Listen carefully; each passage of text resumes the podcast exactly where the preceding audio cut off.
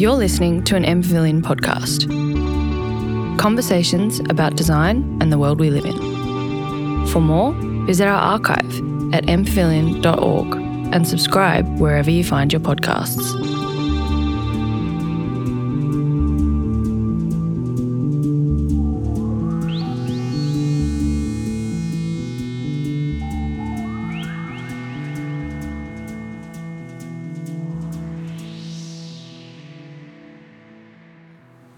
My name is Lee Abernethy. I'm from Left Bank Co. and I'm going to be the moderator tonight. Um, and I'll introduce you to our panel in a moment.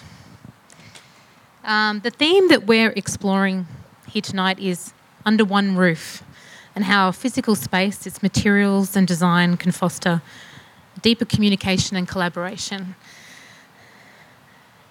Coming together in the one place and time and connecting.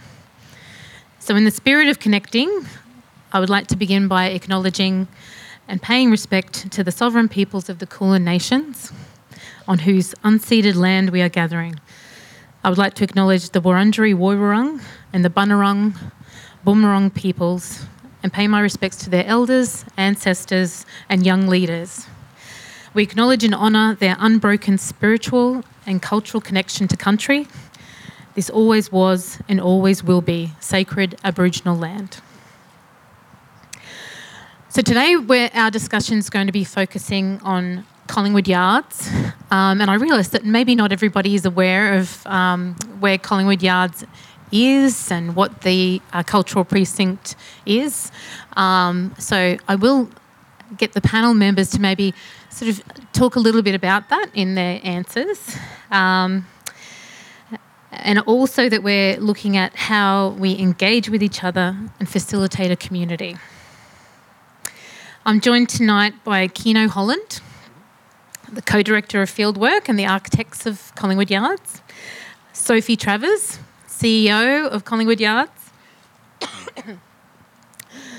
sorry, Eugenia Lim, artist and Collingwood Yards tenant, and Angela Flynn, Ilbijerri Theatre Company co CEO and Collingwood Yards tenant.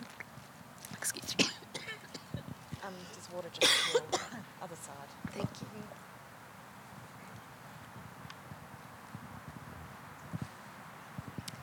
It's that wind and all those trees trying to kill us.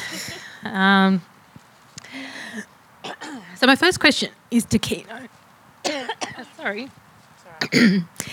is to Keno. Um, Eugenia described in her manifesto for the project a vision for the Collingwood Yards as one of minimal interventions, precise incisions, accidents of the artistic kind, evolution and creative collisions between artists and their public. Several years on from the opening, well, almost several, 18 months, do you think you've been successful in achieving these outcomes? Um, thanks very much. Well, I think the first question we should ask ourselves is why are we wearing this sort of clothing in December? So thanks so much to all of you for coming out um, on a day like today with you know, t- terrible weather. I should also explain, uh, we need to come clean that Eugenia and I actually married. Um, that's why we weren't socially distancing a little earlier on. Um, so um, Collingwood Yards, for those of you who uh, don't know the project, it's a creative precinct uh, in Collingwood on Johnston Street. Sophie is the boss of Collingwood Yards, and I think you'll probably explain it a little bit more. Um, but I guess uh, what, what I want to sort of talk about is the, a little bit about the design process. And uh, perhaps I'll start with a little anecdote, because I've been really reflecting uh, on the design process of Collingwood Yards since the pandemic. So during the pandemic, of course, we all had to retreat into our bedrooms and living rooms and start trying to collaborate online. We're trying to use all these sort of new tools. And way back then, uh, which was sort of almost seven years ago now, I was already thinking about how uh, we could really harness, uh, you know, the physical space, all being proximate in physical space, uh, to collaborate. So I was already sort of thinking about some of those themes. And a little story I want to tell you is uh, on the night, we found out we'd been shortlisted for the competition for Collingwood Yards because we were one of 10 architects that were asked to submit a proposal. I was walking through the back streets of Collingwood. I just had a beer at the tote and I was sort of looking for inspiration, going, you know, what's this design going to be all about? And I walked past Collingwood Yards as it, current, as it was then, which was a sort of abandoned uh, sort of set of buildings. And next to it was Magic Johnston, which is a big warehouse full of all these you know, wonderful creative businesses inside. I mean, ironically, that's actually been demolished and now being replaced by a luxury hotel. Uh, which will probably be called something like, you know, the Collingwood artist or something. You know, they always name things after things they destroy, these developers. Um, but in the front window, uh, I saw a friend of mine, Stuart Geddes, who those of you who might have heard of him, he's a seminal graphic designer in Melbourne. I went and knocked on the window, and I was, and he was like, "Hey, what are you doing, sort of loitering around at night?" And I was like, "We've just been shortlisted for this amazing project next door." And long story short, that little encounter between us uh, led to us collaborating on a book. And that book was the real backbone of our submission for the design competition. I think it was a real, one of the main reasons we actually won it. Um, but I, I mention that story as well because that kind of bumping into each other, that sort of happenstance, that kind of little moment can't happen on the sort of digital realm. You, you sort of, it has to happen in, in physical space. So it got me really thinking about how we could you know, design Collingwood Yards not just to be a whole collection of little individual spaces, but to really focus on the connective tissue.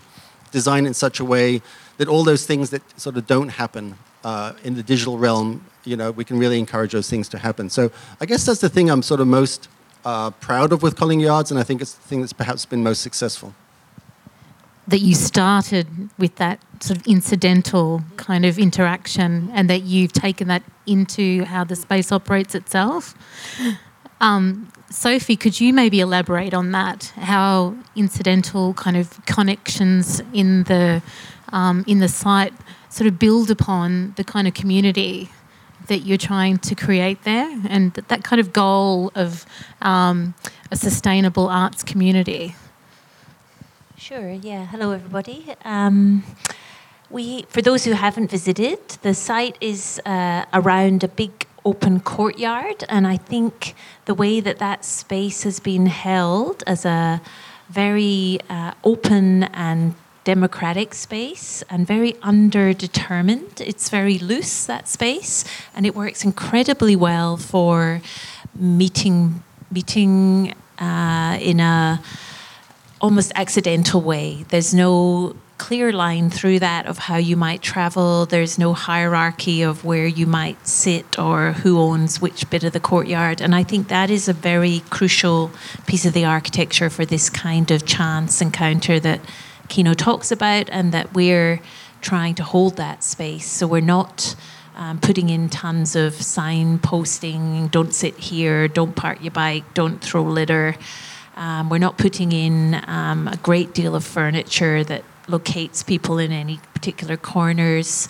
We're not putting up uh, sponsors and boards and products and um, any kind of real visual signage to say what we expect to be done there. And I think that's really um, something that sits across the whole of the site. It's very understated, and I'm really grateful for that because I think it leaves so much space for people to discover the site, but also to take ownership of it.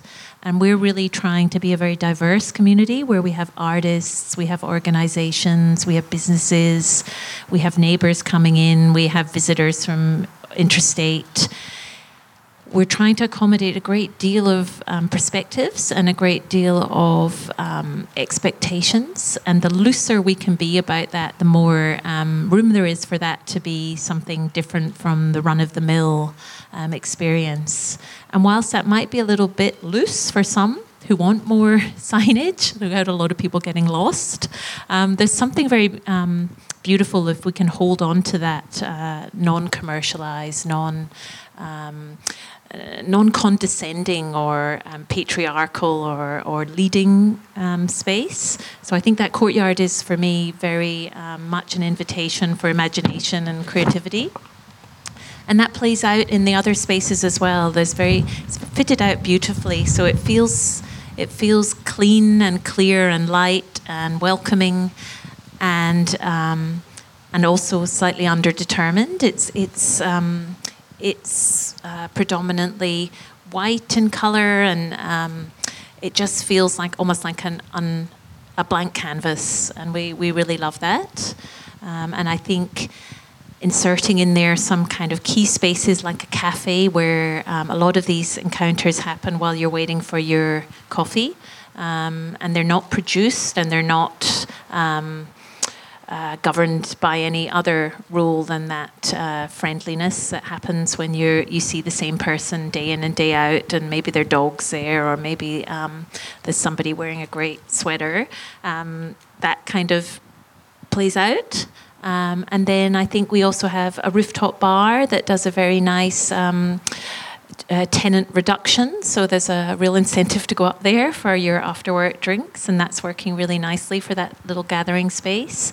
And then a courtyard bar as well, which again brings in um, a lot of people from out of the precinct, but also um, provides that opportunity for people there to bring their guests and, and share hospitality in the precinct. Thanks, Sophie. It was almost it was making me think about. Um, a Japanese architect once told, gave a, a talk about how to design residentially to kind of force everyone in the house to interact with each other, and that the courtyard space is almost like this kitchen that's in the centre, and everyone has to pass through it at some point in order to be able to get in and out of, of the whole space. And it's that sort of element of that sh- shared connectivity and unprogrammed space that. Um, really gives it a sense of um, welcome as well. Um, so, Eugenia and Angela, how do you see that sense of that internalized um, viewpoint, but also the scale of the different spaces um, and how that sort of interplays with the tenancies that you have? So, Eugenia, as a, a sole practitioner, and your ability to be able to um, you know, be inside your own studio, but also have that opportunity and choice to interact with other tenants. And Angela, with with um, the theatre group, um, similarly, um, you know, you've moved from meat market, so you've had a different experience, and how that sort of informs the way you experience Collingwood Yards now.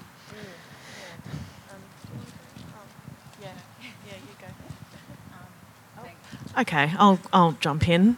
Very gallant of me. Um, yeah, so we, um, Theatre Company, um, we moved from Meat Market um, basically because we outgrew the space there. However, um, if you want to, you know, compare the two, um, Meat Market is absolutely fantastic, and I adore that place. I love the venue itself. If you've ever been there, you know the inside part. Um, the main difference, though, which um, I think Collingwood Yards, you know, it, it, does so well, and you were talking about the courtyard, um, is the fact that at Meat Market we were kind of out, we were outward facing, and our door was on the street, so we weren't inward facing. I honestly couldn't tell you who the other tenants were. Um, they were kind of, you know, dotted around the place. Um, a lot of solo artists um, in their studios, um, a couple of other, you know, organisations. And the difference, of course, with Collingwood Yards is that we are inward facing towards the courtyard. Um, even though there are three, it's three buildings, isn't it? Where Music Victoria is, but there are two main buildings where most of the tenants are, and we're on one side. We're on the we're in the Perry Street building as opposed to the Johnston Street building, which is where you've got the Keith Haring mural um, on that one, um, and yeah, it, it's fantastic because we face into the courtyard. We've got, you know, obviously a balcony there as well, but it just feels really nice. And and when we landed there, we've only been in there for maybe three months now. Um, we had so many tenants coming in and saying hi and welcoming us and just saying hello or oh you know why you were you know not moved in yet because we had the space for a long time but we hadn't actually moved in yet um, oh we were using it for storage when the basement flooded and you know all those kinds of things um, which was yeah, it's a true story, right? I think it was Hope Street Radio. Yeah. So um, it's just it's fantastic. Just that feeling of community facing inwards. Um, I will say also the work that's like Sophie and her team do to really build that community and the support that they provide. And, you know, it's just really pragmatic things of they have a list of um, items that you can borrow, like trestle tables, you know, so you can just, you can borrow them if you need it, if we're having an event. Um, but it's just, it's really well designed. Um, and what we also loved is that we went into the space and um, it was empty. So we've gone in and we've built it bespoke to us. Um, there were a few things that we couldn't touch because they were heritage listed, which is fine because I love that kind of stuff and it really adds to the character. And we're slowly like building on it and making it our own special place. But we did have a pretty much an empty blank canvas that we could do whatever we wanted with, which was awesome. Um, so yeah, so we we really love that, and we were fortunate enough to get um, a grant from Creative Victoria to help us out with the the fit out, um, and a lot of stuff donated to us. But it looks fantastic, um, and we're so happy happy to be there. Um, and just the history of the place, it was it was funny because we we did a project out in Mildura and Swan Hill, and there was an elder that came along to one of the performances, and we were talking, and it turns out he actually went to school there and he was there the day when they announced that it would be closed. Sorry, there's a mosquito. I'm not just swatting my face randomly. Um, there's uh, he was there that day, and um, this sticker doesn't work, does it? I need to stick it right here on my forehead. Um, and he said that um, on that day, um, all the students were so pissed off basically that they started chucking furniture through the windows. Um, so it was just really great to have that connection. And we were like, hey, uncle, actually, that's where our new offices are. We're in Collingwood Yards. So there's a real history um, there. And, you know, we're an Aboriginal and Torres Strait Islander arts organisation, and you know that area historically, um, you know, there's been a lot of history there. Um, so we're just thrilled the location, the history, um, you know, what we can do there, the sense of community. Just um, anyway, I'm raving, and I promise Sophie hasn't paid me. Um, but yeah, we we love it, and I'm not just saying that on behalf of myself all of the staff have said that.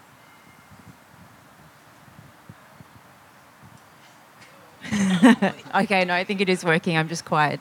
Um, I think for me, I I love you know that there is always something happening around, and there is this balance of being able to be kind of quite you know I think introvert extrovert when you need when you want and when you need you can kind of choose to engage um, or you can kind of go and focus on work but you always know that there's you know there's things happening around. I like the mix of having i guess organizations and other artists doing very different kinds of practice. I think that i kind of i don't know i think it just kind of adds to the diversity on site.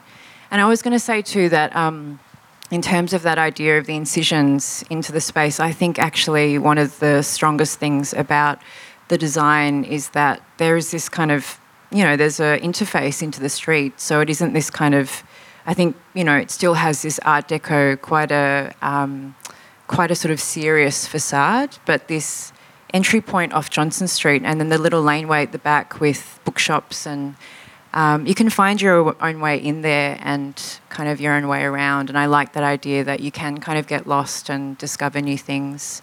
Um, place for kind of wandering, and it isn't. I think that idea of not being overdetermined is really key because um, I don't know, as an artist who's working in various cultural spaces or in lots of studios prior to this, um, it's either you know a kind of uh, just nothing's provided, there's no amenity, or there's kind of a very overdetermined sense of the space. And I like that you can kind of make it your own. Um, and yeah, it doesn't sort of dictate what happens within, which is really good. Sorry, can I just add um, one thing that I no, also no, really love? No, no, can I not? Okay. Well, I'm leaving. No. Um, uh, I, I often see people just wandering around, and so my office kind of faces out.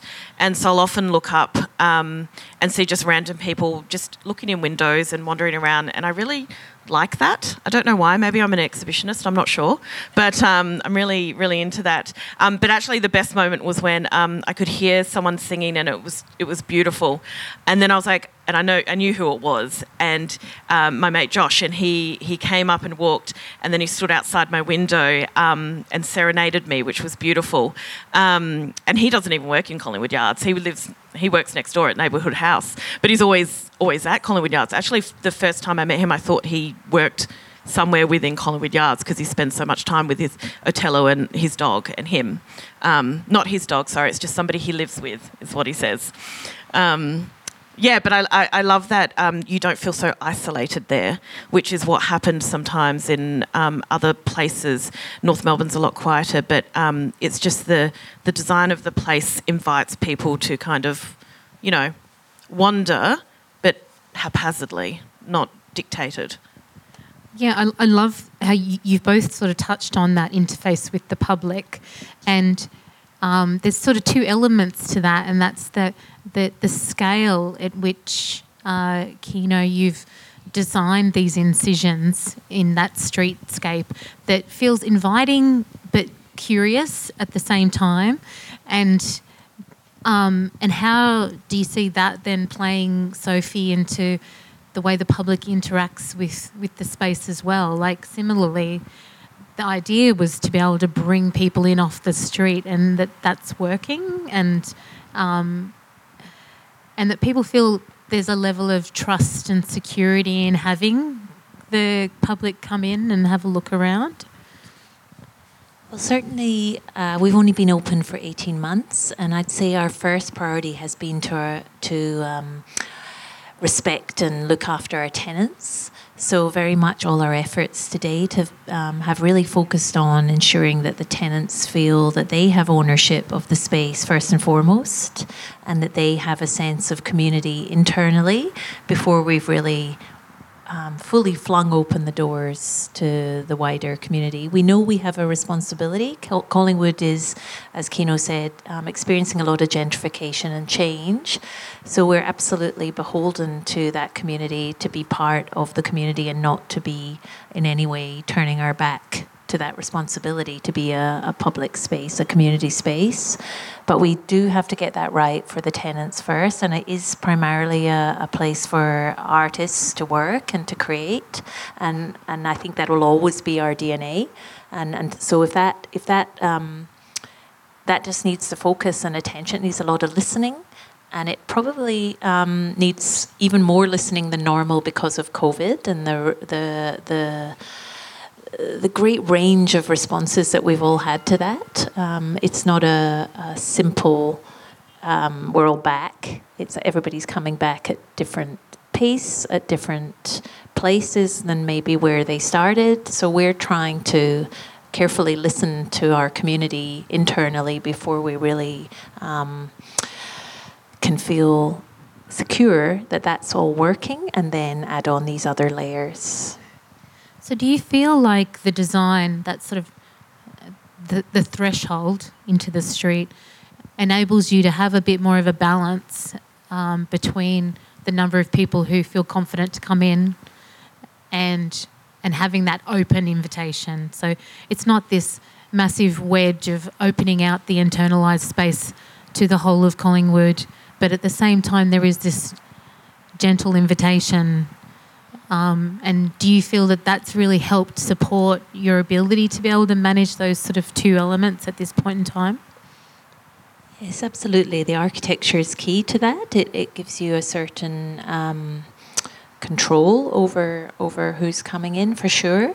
But it's mostly, I think, I mean, a lot. I mean, we're not fed square, so we're absolutely not wide open. Um, but it's, I think, it's a lot about the programming and the messaging um, and what you're saying and um, who you're talking to and how loud your voice is. So that's that's the bit that's all still to come.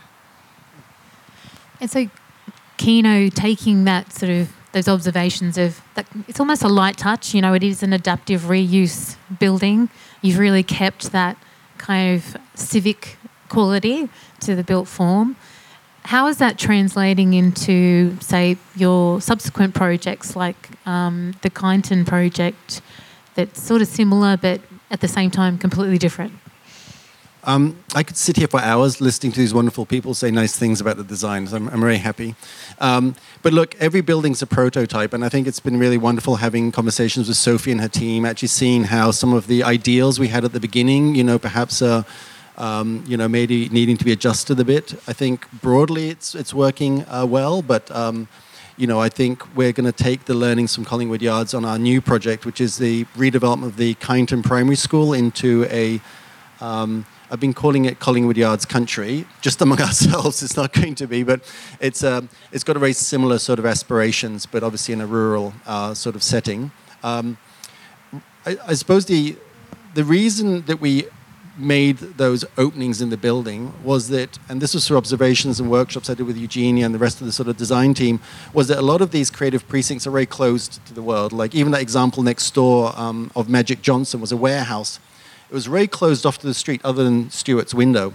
So I suppose our aspiration was, you know, uh, broadly speaking, that the broader public could actually engage with and observe the cultural production, you know, actually invite people through. So I think it's probably getting that balance right about how many people we invite in and you know how how open it is. But but certainly the aspiration at the outset was that it does be- feel like a natural part of the broader neighborhood rather than this sort of little ghetto of artists.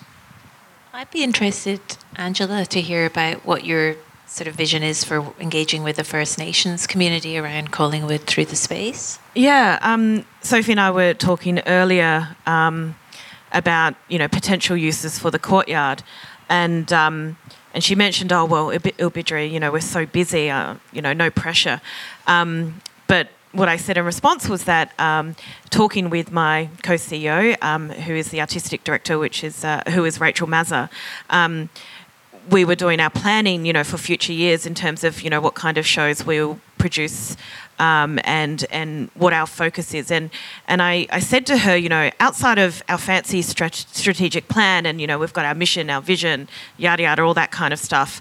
Um, you know, really, what what what is the purpose? What why are we here? What why why are we here? What are we doing this for? Um, and she said, community. Um, uh, and I add culture to that, community and culture, but community. Um, and that is very central um, to our values of what we do at Ilbijerri.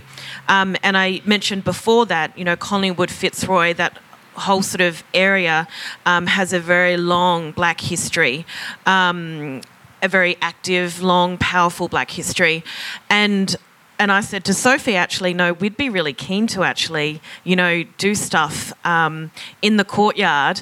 Although, you know, the one thing that is always sticking in my head right now is that it's too bloody cold. Um, sorry, I'm not from Melbourne originally, and so this, I'm, I'm, like, where's, we didn't have spring, where is summer? I'm like. Um, but anyway, the courtyard is quite protected. It's beautiful. You've got the gorgeous plane trees.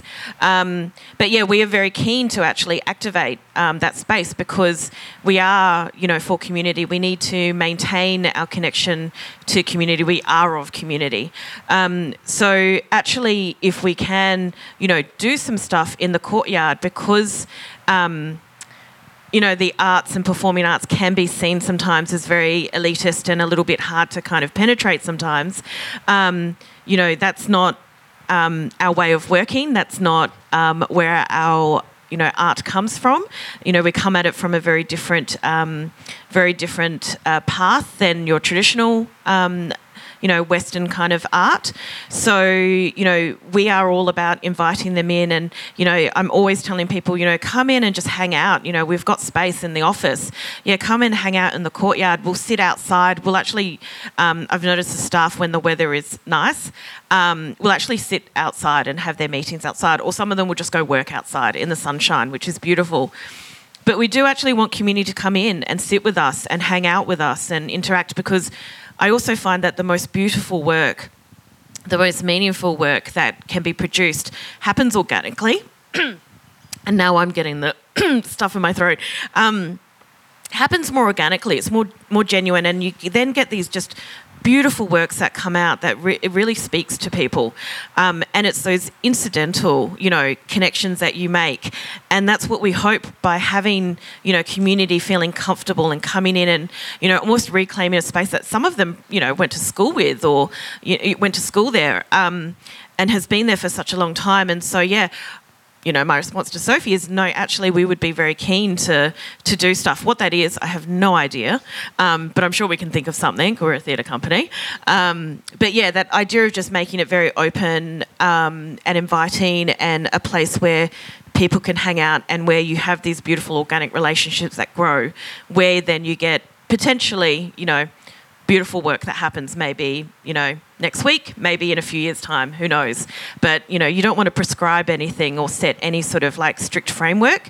Um, you know, or necessarily, you know, be driven by an outcome. Um, but you just want to have, you know, you just want community around you, basically. Yeah. Thanks, Angela. That that does remind me of asking Sophie a bit more about, you know, the tenancy model. I know you weren't necessarily a part of that early phase of working, that collaboration between the architects and the early um, committee, um, ensuring that the tenancy curation was a big part of being able to define the space and how it was going to operate and how you were going to develop that sense of community. Can you talk a bit more about how you feel that's evolved as well and, and, and the choices that you're making now to then move it into a future? Well, maybe I'll start actually throw it back to Kina to talk about the physical spaces because I think that's actually a really good starting point for who you then put in them. Yeah, so when we started, we had about 7,000 square meters of completely um, derelict uh, space. And um, at the very beginning, um, it wasn't, I suppose, about designing the spaces. It was more working very closely with the then CEO, Marcus Westbury, and his team at uh, Collingwood Yards, um, working back and forth with them about the sort of tenant mix they'd like to have, and then us sort of doing test fits to see what would work. The only thing we knew from the very outset is that there'd be a very, very strong First Nations presence. That was the only the main sort of umbrella idea. Um, but beyond that, it was very much about also working out what kind of tenants needed more public facing, what tenants needed more privacy, and also the thing that was incredibly complicated actually was working out what tenants to put in what part of the buildings based on their needs. You know, like if they were going to make a lot of noise or they needed a certain, um, you know, certain sort of treatments. Like putting PBS in the basement was a serious headache, but very worthwhile. Yeah, I think that probably I actually don't have a great deal to say because we've mostly got the original tenants from that period. Um, we've maybe done a little bit of rejigging following the pandemic. We maybe lost one or two, but mostly we're we're entirely full, and we've got a waiting list, so we don't struggle to have. Um, people interested to move in. We've actually got this, the challenge of being at capacity. Um, so it is that work of, of um, exploring the relationships in the community. And um, I think uh, Eugenia has been giving us a lot of information about the artists and the artist studios, and I think that's probably an area where we've got the most to think about. Um, yeah, be yeah, interesting. I think it's um, yeah, it's an evolution, right? Because I think artists have been working in their bedrooms the last couple of years, and it takes, as I think was mentioned, it takes time to kind of rejoin the world. I think that um, yeah, it's an interesting mix that we have right now, and I think it's also a really kind of wonderful opportunity because there are so many organisations within the yards, and there's a lot of collaboration that's kind of happening organically. Um, I think the water cooler moment is maybe the microwave moment when you go and like microwave your food from home. You kind of incidentally come across people and have chats about what you're up to. I think, um, yeah, it's exciting to be part of because I feel like I think we've all mentioned. Maybe Angela, you were saying before that uh, sometimes cultural production is quite unseen. It's sort of hidden from view, and I think what's interesting about Collingwood Yards is even if you don't necessarily step inside an artist studio, you can kind of peek through the window. You know there's there's sort of something being made in there, and I think um, I think things like the Stay Soft market. There's so many sort of events that are happening that kind of welcome the community in, and also I notice many of the artist tenants are having stalls and. There's these interesting kind of different engagements and different sort of uh, yeah, kind of public interfaces that are happening on not really on their own, like kind of with some encouragement, but I think that'll continue to grow. So yeah, it's it's exciting to see it kind of keep getting stronger. I think. Do you think this um, rubbing up against each other with different practices does lead um, people to think a bit more laterally about what they can do with their practice? I think so. I mean, I think it's different for every practitioner, but I know I come. I'm really interested in collaboration and in kind of interdisciplinary collaboration. So, it works for people like me. I think, um, yeah, for artists that are kind of open to experimenting and trying new things, I think it really does work. And yeah, I think the we have a monthly collaboration meeting, which is really well attended, and a lot of new conversations and new relationships stem from that. And as Angela said, it might lead to something next week, or it might be a slow burn and take time. But that's something that's really special. It doesn't happen, I think, without that kind of interface. And I think the design and also, yeah, the work that Sophie and the team are doing to really engender that um, yeah, is leading to these kinds of new relationships, which is great. Yeah, we'll sorry, we'll we'll often get um, some of the First Peoples artists uh, coming down to our office to hang out, um, or some of the other you know First Peoples organisations. Um, yeah, coming down. I mean, we knew them already, but it's just really nice to be able to have that. Um, you know, it's they're our neighbours now. They're part of the the family. They're in the house. They're our roommates, basically. I wouldn't say neighbours. They're our roommates, um, and that's really nice actually, where they just you know they can just pop down and and yeah hang out, which is is really cool. I have one more question before we put it out to the floor. Um, Eugenia, what and this fascinates me from my own professional practice um, that you were part of the design team. I mean, aside from the personal relationship, but having design, having artists um, at the outset of a project, I think, is so important. And um, I'd love to know whether you would be considering, or if you could reflect on that process. Number one, whether you would encourage other artists to participate in something like that and whether you will undertake that at another time yourself. Highly recommend. Because um, I feel that, especially with this project, it's about, you know, kind of artistic ecology and community and the opportunity to be involved in, you know, the design of what that looks like and the kind of realization of it um, is pretty incredible, I think. Um, of course, we didn't know. I guess, yeah, we were throwing our hat in the ring with the design um, pitch. We didn't know if if we would um, get up, but it's amazing to have been there from the beginning to kind of try and envisage it. I I would highly recommend because I feel that, um, and this is something that I feel strongly about anyway. That architecture is something that belongs to all of us. And so often, you know, kind of like, you know, Angela, you were saying that often, you know, performing arts or contemporary art is seen as a bit like elitist. I think the same is for architecture. And I feel that, um, you know, often those opportunities to engage and kind of envisage and spatialize are not given to many people. And those decisions are still made by developers and by, um, you know, behind closed doors. So I, I, I kind of relish the opportunity to be there and sort of, you know, I've had, what, 15 years of working in really dingy artist studios and, um, yeah, I've, you know, all of that is really rich material to help with the design, I, I would say. Um, so I, I definitely recommend, if it's possible, to kind of get in there on a team. And it has led to other projects. I mean, I think alongside this, I was already thinking about architecture and design a lot. I was um, working on assemble papers, so kind of already thinking about these things. But I then went on to kind of become a client designer too, because I did my project, The Australian Ugliness, which is, um, I guess, a installation work that's kind of looking at these ideas of democracy and architecture. Um, so yeah, I kind of got to be on then the other side and realized just how hard architecture is. it's like yeah, it's challenging, but um, yeah, I, I would definitely recommend. And so yeah, I, yeah, next time put my hand up again.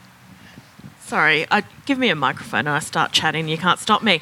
Um, no, I just wanted to have to tackle you. Can I? Like can I? Can I? No. no of course, of course. Um, I just want to pick up on your thread of democracy of architecture because we um, we had a you know a pre meeting last week where um, Kino put on a magnificent spread of food. By the way, if you ever need um, someone to do your catering or host a party, I recommend him. Um, but one of my first questions to Kino, um, I was just sort of thinking about. I mean, it's not exactly the same, but it's an arts precinct. Um, but we, we, I asked him a question about the shed in New York, um, which I don't know if any of you know about. It's this um, uh, arts new art centre, relatively new art centre, um, the High Line in New York. It's got this like what is it a shell type thing that kind of moves on tracks and what anyway. Um, it's but what i've been reading about is all the problems that keep happening with with this space. And um, and i asked kino like you know do you think that's a case of something that's been over architectured and over engineered and you know is it just you know excuse my language just a little bit wanky to be frank um, whereas you have something like you know, Collingwood Yards, where you can see the the architecture um, that is there and the intent, but it's not intimidating, and it's not um, inaccessible, and it's not overcomplicated or over architectured, and it just feels very natural and organic. You don't think about it; you just enjoy being there, and you just go about your business. Um, and it has just felt very natural for all of us, certainly for me. Um, yeah, to come into the place and just enjoy it because it is, I think, um, you know, beautifully designed, but it's democratic, you know, democratic architecture. Thank you so much, uh, Angela. It's so nice to hear that. And look, I mean, I think those of you who haven't seen the shed, it's really worth Googling it because I think it sits in such stark contrast to what Collingwood Yards is about. I mean, Collingwood Yards is well, if you go back to the shed, the shed is a case of where architects think if they create this ultra dynamic, ultra complicated, ultra sort of moving parts sort of building, it's going to somehow lead to very dynamic art. That's the first problem. The second problem is actually it's in a very problematic, very contested area called the Hudson Yards. It's one of the biggest private developments ever in New York. And I actually think that, that the shed is kind of this physical embodiment of I kind of get all critical of late capitalism right now, but the truth about it is it's a means really for private equity to extract value and social capital from um, the artistic production, the cultural production that happens in there. Whereas the truth about it is that Collingwood Yards is a genuine, wonderful piece of community infrastructure. There's no extractive economy happening there. There's no extraction of the culture. So uh, it's nice to bring that up as a complete diametric opposite contrast to Collingwood Yards. Last word, Sophie. okay, we're going to open it to the floor. If anyone has a question for anyone, put your hand up and the microphone will come to you. Thanks, for that, guys. Um, thanks for that. That was really interesting. Just a quick question, um, Kino. I was curious to know in terms of the role of um, the architect in a project like Collingwood Yards. Is the role now complete, or is there an opportunity for the architect to continue playing a role? Um, Sophie and her team probably wish it was complete because I've been hanging around a bit like a. No, we've we've been we've continued to uh, uh, I suppose, provide advice and where we've been able to a bit of assistance. And we, we still, it was such a labor of love for us, Collingwood Yards. And, and for the, I should also say from an authorship point of view, it's a really broad design team, not just Eugenia, but we had, you know, Simone Bliss from SBLA Landscape, wonderful landscapers, the builders. I mean, everyone through the whole process was just, it was such a labor of love um, that we are all still incredibly attached to it. And I also really would like it to be an opportunity for us to continue to learn because I mentioned it's, it's, a prototype and we are doing a second one now in Kyneton and so I hope that you know our role ongoing is to still provide some assistance where we can but also really to learn from that prototype so we can do better next time.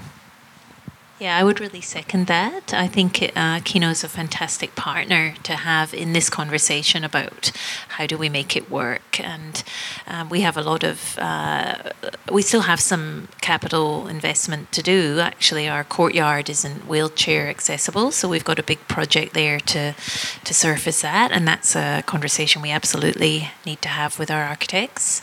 Um, but we've also got little bits of. Uh, um, maybe it's not furniture, but little other increased sort of interventions into the site to help with collaboration. Things like, you know, really simple things like benches along where the studios um, are. Um, we find that there's a there's a beautiful bench outside some of the organisations on one level that's serving as such a centralising point for conversation, and we would like to put more of that around the site, more of those little um, interventions. So I feel like the conversation will run and run as we learn because we're learning a lot. I mean, it's a great privilege to have a Eugenia as our tenant to give us that feedback from somebody who was there prior, now during, and, and giving us that real experience of what it is to be a tenant there. And Angela, you can see how much there is for us to learn from engaging with this kind of conversation.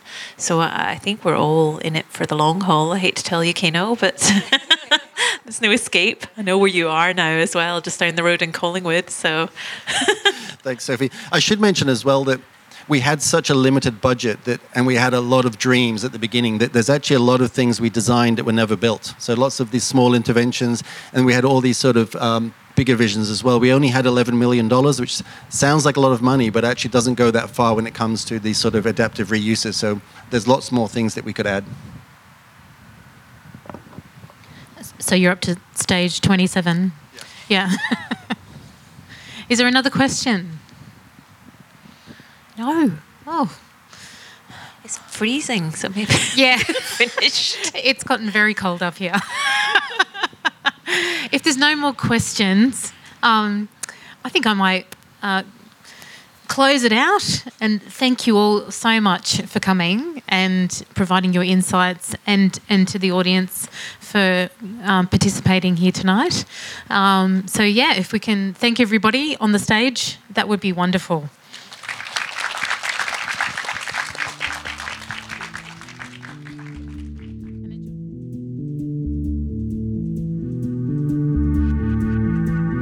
You're listening to an MPavilion podcast. Conversations about design and the world we live in. For more, visit our archive at mpavilion.org and subscribe wherever you find your podcasts.